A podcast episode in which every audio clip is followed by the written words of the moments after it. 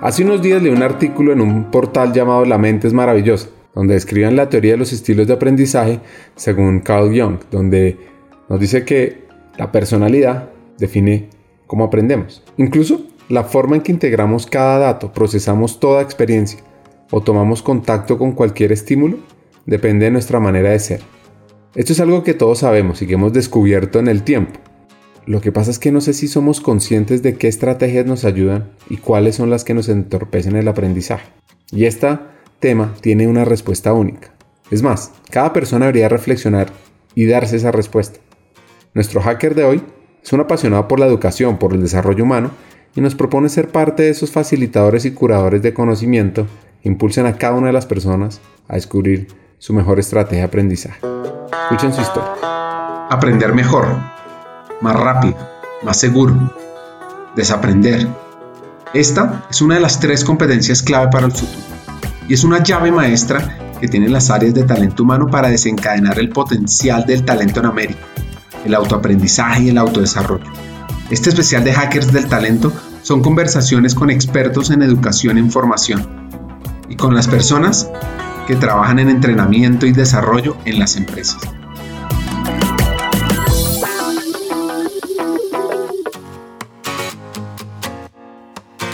Nuestro hacker de aprendizaje acelerado se llama Oscar Horta, director de aprendizaje organizacional en Sura. Lleva más de 10 años en esta empresa colombiana y su propósito es generar oportunidades de aprendizaje y educación que transformen vidas, así como la educación lo transformó a él.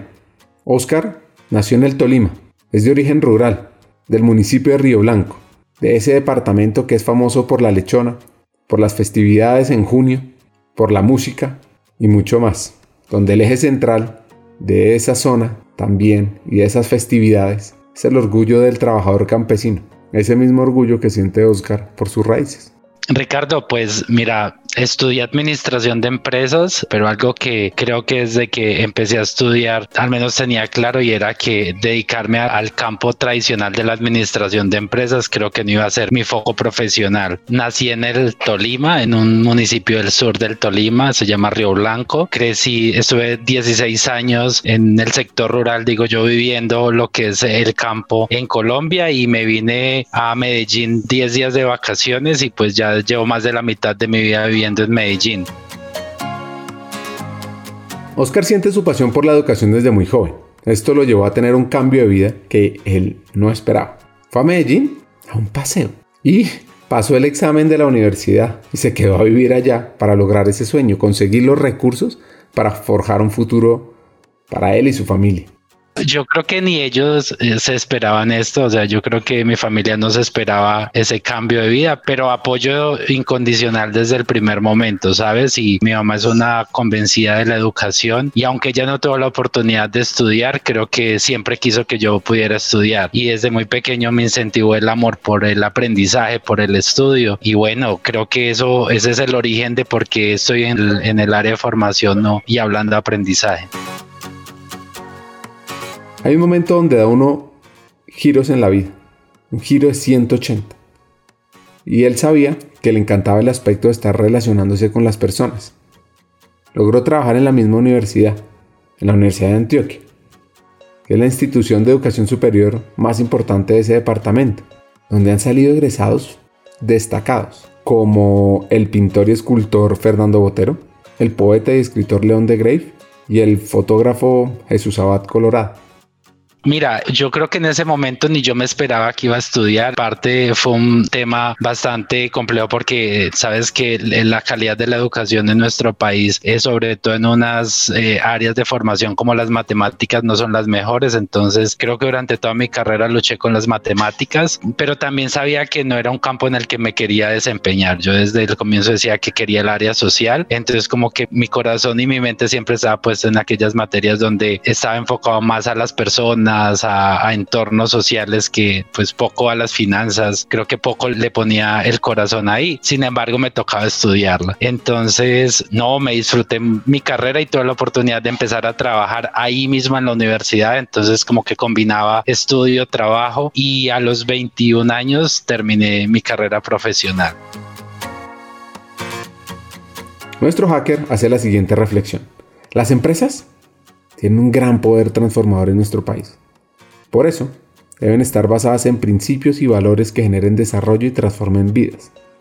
Esto es una gran oportunidad para impactar y mejorar la calidad de vida de muchos colombianos. Desde el Grupo Sura han estado contribuyendo a eso y formando a los más de 30.000 colaboradores que tienen en 11 países mi mayor parte eh, de experiencia y de trabajo ha sido en el, sector social. Y ahí tuve la oportunidad de empezar a trabajar en la compañía en la que actualmente estoy, que es Segurosura, pero trabajaba en la fundación. Yo digo, en mi primera temporada en Segurosura tuve la oportunidad de estar en la fundación, entonces hacer, aprender y hacer carrera en, en la gestión social desde una organización. Entonces, gestión de proyectos sociales, gestión del voluntariado, la gestión de iniciativas que, digamos, que lo que ayudan es o contribuyen es a mejorar las condiciones de estar eh, de las personas y de comunidades específicamente en condición de vulnerabilidad. Entonces me adentré en el mundo de la gestión social, en la gestión de proyectos sociales y ahí estuve nueve años trabajando en, en este tema. Y en ese proceso creo que uno de los temas que me permitiera entender que la gestión social no es solo de cara a las comunidades vulnerables, sino que realmente la gestión social lo que nos pone en perspectiva es encontrarnos con el otro, con personas. Y pues ahí y creo que uno de los asuntos que más me llamaron la atención, de las que más aprendí, es el poder transformador que tienen las empresas en nuestro país. Y es que no solo se conectan con empleados, con clientes, sino que la capacidad de influencia de una empresa en un país es muy alta con sus proveedores, clientes, con el gobierno, porque toca muchas personas y creo que eso implica pues que el ejercicio de hacer empresa sea un ejercicio pues basado en, en principios, en valores, más allá de una asunto de una donación o de un, pues de un proyecto social. Realmente la manera en la que se transforma una sociedad es en un ejercicio consciente y responsable desde lo individual y desde lo organizacional. Cuando hablamos de la responsabilidad de una organización, no es otra cosa que la responsabilidad de las personas que conforman esa organización, es decir, de nosotros como colaboradores de una organización, pero también de, de las familias, de, de todas aquellas personas que interactúan en la organización. Nuestro hacker nos habla sobre cómo llegó al mundo de la educación y formación corporativa. Un administrador de empresas que se dedica a generar la estrategia de aprendizaje para esta gran multinacional. Hace años era imposible pensar esto, pero lo que podemos decir es que cada persona puede encontrar su pasión a medida que avanza en el mundo laboral. No hay nada imposible. Lo diría Daniel Eck, fundador de Spotify. Dejémonos guiar más por nuestras convicciones que por lo racional, porque la razón nos dice que es imposible tengo que decirte que mi encuentro con la educación en la gestión social. Inició como parte de mi, rol como administrador y mi responsabilidad era hacer la gestión de los proyectos desde lo financiero, desde lo operativo. Y había una de las iniciativas que teníamos en, ese momento en la fundación era sobre educación para la sana convivencia. Y me acuerdo de las primeras conversaciones en las que participaba con un equipo interdisciplinar de psicólogos, pedagogos, sociólogos, antropólogos, hablando de educación y yo al comienzo no entendía nada, o sea, yo mis preguntas emitían a, ¿y eso cuánto vale? ¿Eso quién lo va a hacer? ¿Y cuánto dura? Eran como las preguntas o era mi participación en esas reuniones, pero poco a poco me fui pues permitiendo también aprender de educación en el país y de las condiciones no solo que tenemos en el país, pensándolos en términos de desfavorabilidad, sino también en aquello, ese camino que se ha recorrido en el país y que a veces podemos criticar y podemos decir que falta mucho, pero a veces olvidamos reconocer también los esfuerzos que han tenido muchos actores, no solo pues el gobierno, sino las empresas, personas, organizaciones sociales y que se ha logrado avanzar en ese eh, como propósito de, de hacer la educación pues una oportunidad para muchas personas. Entonces poco a poco me fui como conociendo de, de la educación en el país y como te decía eh, también de en otros países y creo que ahí me fui conectando con algo que desde pequeño había disfrutado mucho y era como ejercicio del aprender desde el enseñar, pero también el ser enseñado. Entonces, ese fue uno de los, digamos, de, de las oportunidades y también conociendo muchas iniciativas en el país, esfuerzos que son bien, bien interesantes y, muy valiosos. Entonces, conocer todas esas iniciativas en el país me puso a pensar en cómo poder contribuir a que la educación realmente sea una oportunidad para todos o para al menos para un buen número de la, de la población. Y pues en ese proceso, digamos que tuve la oportunidad de, de conocer también personas, pero también empecé empezarme a replantear algo que materialicé en esa primera temporada y era iniciar el camino hacia una transición laboral. Parte de las cosas que escuchaba era cómo a nosotros en el país nos enseñan a que como un poco que te, lo que tú estudias determina lo que vas a hacer. Entonces, si tú estudias administración, casi que te condenas en adelante a ser administrador. Poco a veces se entiende que cuando empiezas un proceso de formación, sobre todo en educación superior, realmente lo que te abres es puertas para acceder a pues a conocimiento, a experiencias y que eso lo que hace es formarte para que tú puedas ejercer en lo que te gusta. No, no debería ser pues como un asunto de si estudié esto me voy a dedicar solo a eso, sino cómo pones al servicio de una organización, de tu comunidad, de tu país un conocimiento en aquello que te apasiona y creo que me fui conectando con eso que en ese momento para mí era la educación, pero no me imaginaba la educación en una escuela, en un colegio, quizás en una universidad, decía que chévere ser profesor de universidad, pero parte de ese proceso quería poner en como en valor la experiencia que había tenido en el mundo corporativo y decía, ahí hay oportunidad de generar transformación. Oscar dedica toda su energía para encontrar las mejores metodologías de aprendizaje que lleven esos conocimientos que impulsen la estrategia del negocio e impacten el crecimiento personal. Hoy estoy en, en, varios temas. Uno de ellos es pues eh, liderando ahí también trabajando con un equipo en aprendizaje y digo en aprendizaje porque es conectar el mundo de la gestión del conocimiento, del desarrollo de competencias, del liderazgo, la comunicación, pues al servicio de la organización para el aprendizaje individual y el aprendizaje organizacional. Hoy estamos y estoy con otras personas trabajando en eso, en cómo pensarnos en alternativas para que esos conocimientos que sabemos que contribuyen y favorecen la materialización de la estrategia de la organización, pues logren llegar a muchas personas de diferentes maneras, entendiendo que para aprender, pues no hay una sola manera, hay muchas maneras de aprender. Entonces, eso trae un reto para cualquier equipo de talento humano y es transitar de eso que hemos hablado de la formación tradicional a una formación diferencial.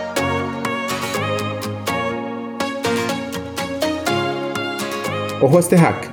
El aprendizaje nos pone de frente a que el cambio es la única constante. Por eso siempre debemos estar dispuestos a asumir el aprendizaje continuo creo que ya voy a acabar de empezar y creo que uno de los mayores retos en este tema es que no es algo que, que tú hagas y queda ya definido. Parte de esto es tener una mente abierta al cambio y es que el aprendizaje nos pone de frente a eso, a que el cambio es la única constante que tenemos. Entonces no podemos pensar que hay un programa que va a resolver hoy un problema o que va a resolver una situación, sino que de pronto lo que nos ayuda es a entender el inicio de, algo y, seguramente la manera de emprender otros caminos para resolver el problema. No nos pone de frente al problema, sino a una de las alternativas. Entonces creo que esto tiene que ser una convicción permanente de, aprendizaje y creo que eso es uno de los retos que tenemos como equipos de talento humano, es, que aprendemos todos los días. Entonces tenemos que estar abiertos al aprendizaje continuo.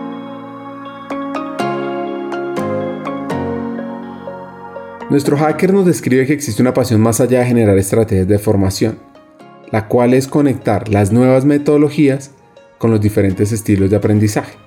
¿Cuáles pueden ser? Tenemos aprendizaje reflexivo, activo, teórico, auditivo, kinestésico, entre otros. Yo creo que más que formación, yo creo que hay un tema que a mí me apasiona y es las alternativas o las maneras como aprenden las personas. Yo creo que es uno de los temas eh, que más me ha, conectado hoy con lo que hago, es poder eh, diseñar diferentes alternativas para que las personas puedan apropiar y sobre todo aplicar el conocimiento, ¿cierto? Entonces para mí la formación es una de las alternativas frente al aprendizaje, pero existen otras alternativas y creo que ahí es donde me quiero centrar, eh, porque en temas de formación ya hay, entonces hablamos del microaprendizaje o hablamos de la formación híbrida o de la formación virtual, presencial, digamos que ya hay unas metodologías, unos enfoques eh, frente a la formación que todavía nos falta mucho por aprender, pero creo que parte de las cosas que más me, me apasionan y con las que más me conecto es el poder encontrar otras maneras, otras alternativas para que las personas sigan aprendiendo.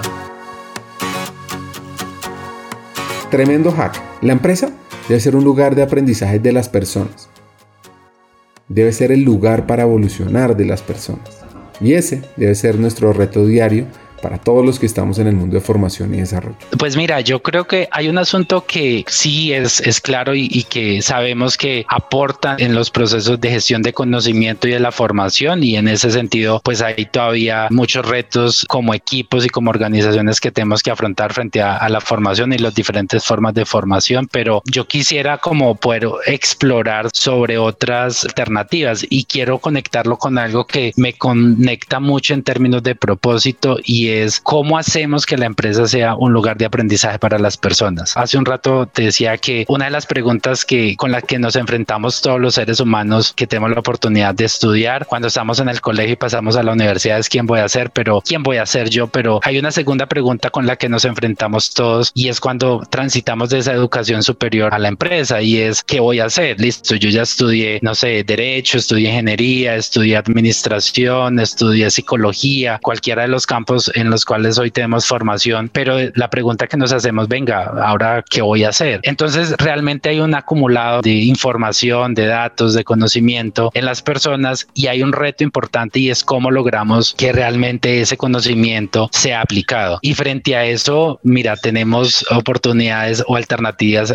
alrededor de resolución de retos, la investigación, la participación en proyectos, el desarrollo de pasantías, el cómo apropio herramientas en mi rol funcional, cómo también aquellos que les gusta ser formadores, pues son formadores, los que les gusta ser mentores son mentores, cómo conecto esto con tendencias y que esas tendencias se traduzcan en acciones pues que se puedan implementar en la organización, todo el tema de documentación de sus procesos, para algunos eh, a los que les gusta todo el ejercicio de divulgación, entonces la participación en congresos, seminarios y eventos académicos, la participación en redes, o sea, mira, hay muchas alternativas que podemos poner al servicio del aprendizaje, desenmarcarnos de unas que son las que habitualmente llevamos los equipos de formación y es como la formación, en este caso virtual, presencial o híbrida. Entonces se nos abre el abanico de alternativas eh, a las cuales podemos acceder para favorecer el aprendizaje de las personas en la organización.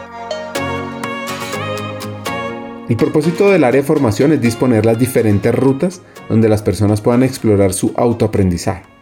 No se deben saturar las personas con cursos, programas o demás métodos, se debe generar una cultura del hacer ellos puedan aplicar lo aprendido. Esto es lo que nos dice Oscar. Creo que a ese punto llegamos porque también tenemos un reto y sobre todo las organizaciones grandes cuando son tantas personas. Entonces decimos, no, es que tengo que desarrollar o productos de formación o servicios de formación para las personas de tal manera que me permitan la escalabilidad. Y eso lo entiendo en términos del proceso, pero desde el aprendizaje, pues no podemos pensar en escalabilidad, sino realmente en qué es lo que necesitan o deberían aprender las personas y qué deberíamos hacer como organización para para favorecer el aprendizaje. Y cuando digo eso, no necesariamente es porque lo tengamos que disponer en la organización, sino cómo favorecemos o, o llevamos a que las personas también desde el autoaprendizaje puedan acceder a esas alternativas. Entonces a veces nos quedamos en el, en el limitados por un asunto de proceso y olvidamos el propósito que tiene para las personas el aprender. Y si nos vamos a eso del propósito, yo creo que más allá de disponer mecanismos o, o iniciativas, creo que es disponer para las personas las diferentes rutas que podrían recorrer en términos del aprendizaje, no necesariamente porque la empresa los vaya pues como a, a, crear, ¿cierto? Entonces creo que ese es un asunto. Y el otro asunto es que también hay una saturación en las personas y en las empresas, queremos enseñar muchas cosas, entonces creemos que todo es un curso, creemos que todo es formación, formación, formación y algo que olvidamos y o no estamos escuchando los equipos de talento humano es que las personas están ansiosas de aplicar, quieren hacer y a veces lo que creamos es para que sigan llenando de conocimientos y pocas veces nos centramos en que venga, no más conocimiento y más aplicación de ese conocimiento. Entonces también ahí creo que nos tenemos que llamar a cuenta los equipos de talento humano frente a eso. Desde que nacemos, estamos aprendiendo. A veces complejizamos el aprendizaje buscando nuevas metodologías. Y es que hasta una conversación se puede construir conocimiento. Por eso, Debemos generar ese tipo de cultura en la empresa donde las personas se lancen a preguntar, a buscar respuestas. Y esto pues obviamente lo dice Oscar y lo relaciono con una frase que encontré de Mark Zuckerberg, que dice, si te dedicas a aquello que te gusta y te apasiona, no es necesario contar con ningún plan maestro sobre cómo van a suceder los acontecimientos. Sí, mira, nos han hablado del modelo 70-20-10 y nos dicen que realmente donde más aprenden las personas es, es haciendo. Yo creo que a veces si nos quedamos, tú ahora lo decías, nos quedamos pensando en modelos, en teorías del aprendizaje y como que nos vamos a, a la reflexión por allá un poco gaseosa de lo que es el aprendizaje y olvidamos que desde que nacemos hasta que morimos estamos aprendiendo. O sea, cuando tenemos una conversación, cuando vamos de pronto en el carro o en el, pues en el transporte habitual o estamos en una videollamada o estamos en diferentes espacios, estamos aprendiendo. Entonces como que nos montamos en unas técnicas y en unos métodos para que las personas aprendan olvidando que en lo simple, en una conversación estamos aprendiendo sencillamente en una observación. Entonces yo creo que ahí lo que hay que ver en, el hacer es que a veces no se necesita la instrucción de así lo tienes que hacer. Es, por ejemplo, con el líder es favorecer la pregunta. Creo que ahí hay que formar más aún desde la escuela, el colegio nos deberían formar a hacer preguntas y también plantearnos respuestas, no porque queramos, entendamos que frente a una respuesta hay una verdad absoluta, sino hay una opinión frente a una pregunta. Entonces diría yo que en la cotidianidad la pregunta es una de las buenas maneras de materializar el aprendizaje en el hacer y el arriesgarnos también, aprender desde el error también es una manera. Habrá que también saber cuantificar el riesgo que queremos asumir no frente al error. Para algunas organizaciones, sobre todo, creo que el quedarnos en métodos tradicionales lo que buscan en primera instancia es eh, tratar de mitigar el riesgo frente a que las personas experimenten, exploren, prueben, diseñen y se lancen. Entonces, por eso es que nos quedamos mejor con los mecanismos tradicionales de ve al curso, haz este tal esta formación, porque creemos que esa es la manera segura de acceder al conocimiento y que realmente las personas aprendan. Otro hack.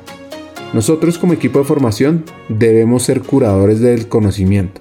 Y para eso debemos formarnos, conectarnos y generar sinergias con personas de mayor experiencia, con academia, con expertos en formación corporativa y con comunidades de aprendizaje. Claro, ahora no estoy desconociendo el valor de este 10% que es la como esa formación, llamémosla formal, no por la certificación, sino por cómo sean procesos de apropiación de ese conocimiento, ya sea a través de fuentes internas, porque también hay procesos de formación interna o a través de procesos de formación externa. Pero claro, eso nos pone de frente a eso, Ricardo, es a, a ser mucho más estrictos y como afinados en las formaciones que escogemos. Entonces no nos dedicamos a recibir ofertas y a distribuir distribuir ofertas, sino a, seleccionar ese conocimiento que sabemos que es clave, o sea, que realmente nos va a contribuir a materializar la estrategia de la organización. Y eso como equipos de talento humano nos pone en otro nivel, no nos pone a ser unos pues seleccionadores de contenido, sino unos curadores de, de conocimiento. Entonces ahí nos toca también como equipos formarnos, dejarnos guiar por otras personas que tienen un más trayectoria, implica conectarnos con un ecosistema aprendizaje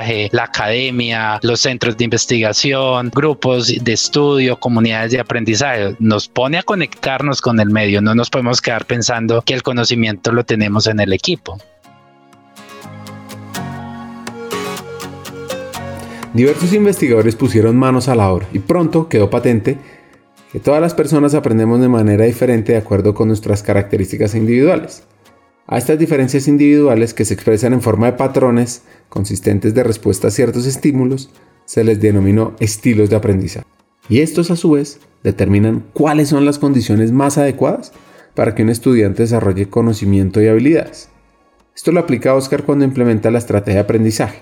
Incluso en este momento lo estamos viviendo escuchando este podcast. No, ahí yo te retomo lo que te decía. Creo que el rol que empiezan a tener los equipos de formación y, desarrollo aprendizaje tienen que ser centrados en ser curadores y para ser curador implica pues también tener un criterio que nos permita orientar algunos digamos contenidos o rutas de aprendizaje, no todo. Entonces hay que tener un primer eh, grupo de, de alternativas que son las que como organización nos enfocamos y decimos venga hacia acá tenemos que caminar, pero también disponer unas alternativas que son abiertas y eso abierto lo que permite a aquellas personas que digamos que quieren combinar y son apasionadas por el conocimiento, por el aprendizaje, pues tengan la oportunidad de diversificar en ese proceso. Entonces tener aquellas rutas o alternativas que son propias de aquellas que dice la organización, venga, caminemos todos en esta línea, pero aquellas otras donde hay la libertad para escoger. Y en esa libertad para escoger, yo sí te diría, ahí sí hay libre mercado, ¿cierto? Porque entendemos que la forma como aprenden las personas es diversa. Entonces, tú decías ahora lo del podcast. Hay personas, eh, sabemos que hay personas que el escuchar eh, mientras van en el transporte, mientras están en una periodo de descanso, pues están escuchando diferentes contenidos. Aprovechemos ese espacio que está disponible para que podamos entregar contenido que, que favorezca pues ese quehacer de esa persona en ese en la organización y no necesariamente por un tema funcional, sino porque le permite conectarse con otras oportunidades de desarrollo, identificar quizás transiciones profesionales que quiera empezar a hacer y cómo pues también favorecemos esos ejercicios de transición profesional.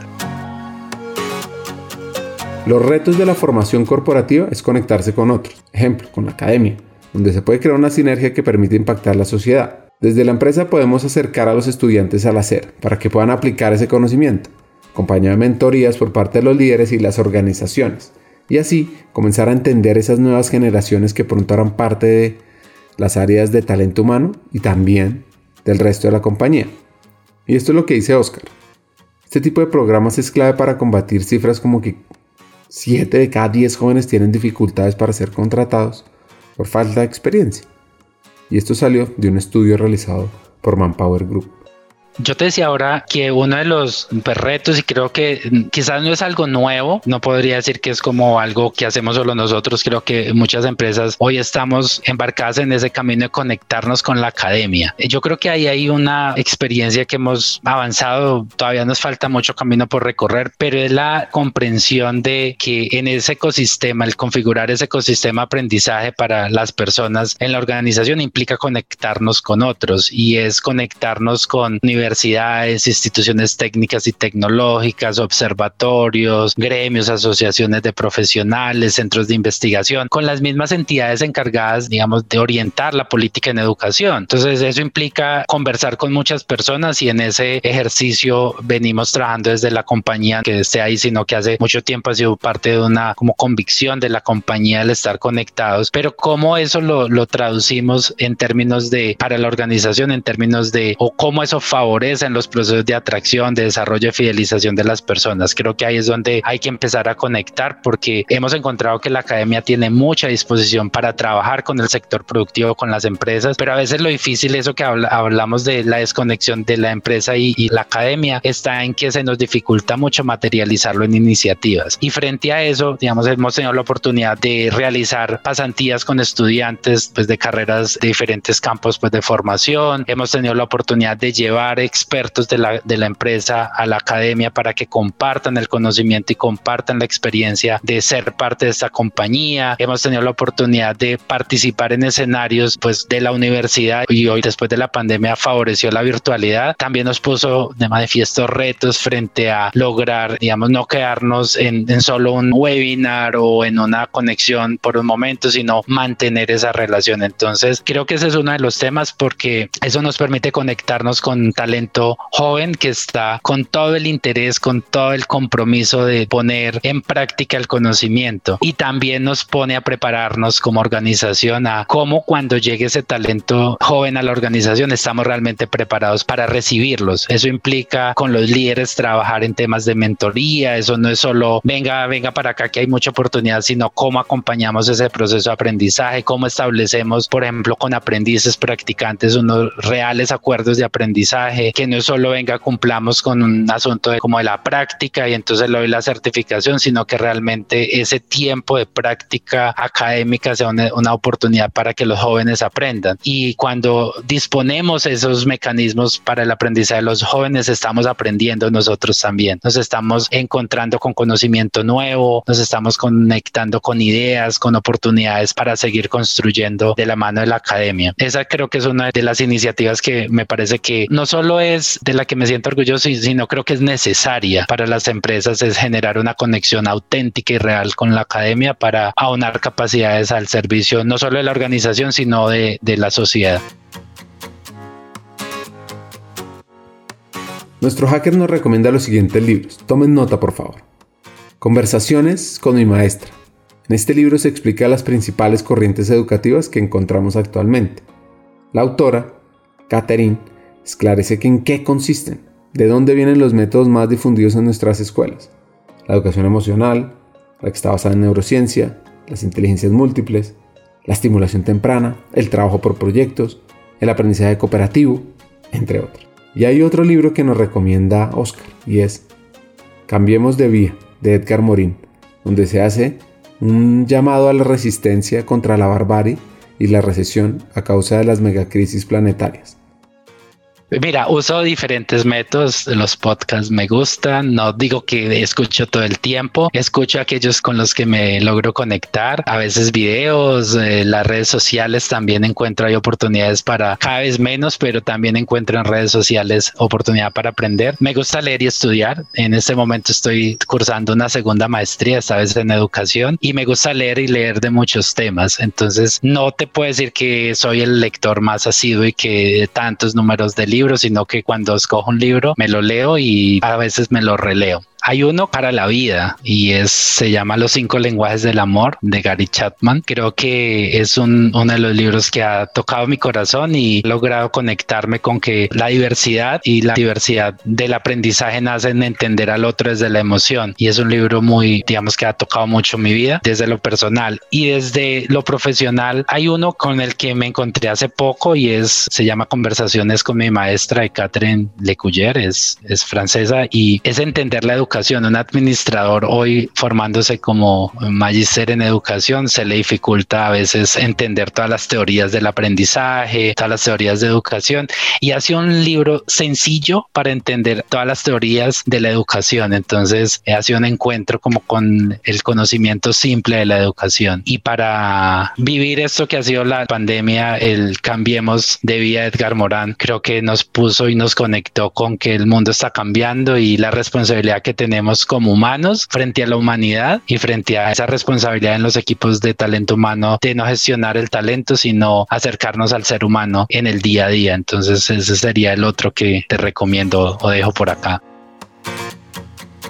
Las personas que trabajamos en desarrollar vidas impactar con formaciones fuera de serie, tenemos los siguientes retos, según nuestro hacker. Yo creo que lo que decía hace un rato y es pensar en la responsabilidad, más que en la responsabilidad, yo creo que en lo que nos conecta como comunidad y es generar esa comunidad de aprendizaje. Eso nos implica seguir conversando, seguir siendo parte de, redes como lo es Hackers del Talento, significa compartir el conocimiento y las experiencias que tenemos, significa también hacer una evaluación crítica de lo que estamos haciendo y decir, venga, aquí tenemos esta deuda pendiente o en esto hemos avanzado. Yo creo que también como comunidades reconocer lo que hemos hecho, los avances que hemos tenido. Entonces, sobre todo que en educación a veces somos bastante críticos y en procesos de formación somos críticos de que todavía nos falta mucho. Y yo creo que también vale la pena parar un poco y, y mirar y decir lo que se ha logrado y en lo que hemos avanzado, porque eso nos permite también identificar hacia dónde deberíamos orientar acciones. Entonces, se vale la pena parar y decir, vamos bien o nos falta y hacia allá queremos seguir caminando. Conversar con Oscar nos deja varios hacks. Uno, desde el área de desarrollo debemos crear sinergias con la academia, con expertos en formación corporativa, con diferentes escritores y pensadores, para que juntos podamos construir procesos de aprendizaje robustos y entender las necesidades de las nuevas generaciones. 2. Los estilos de aprendizaje deben estar involucrados en una estrategia de formación se debe entender que cada una de las personas tiene estilo de aprendizaje diferente y debemos buscar cómo abarcarlos todos para asegurar la apropiación y lo más importante, la aplicación del conocimiento. Y tres, la empresa debe ser un lugar de aprendizaje para las personas. Y es nuestro reto diario y constante buscar generar esos espacios, herramientas y esa cultura de aprendizaje para generar resultados fuera de serie. Hasta un siguiente episodio y sigamos hackeando el talento.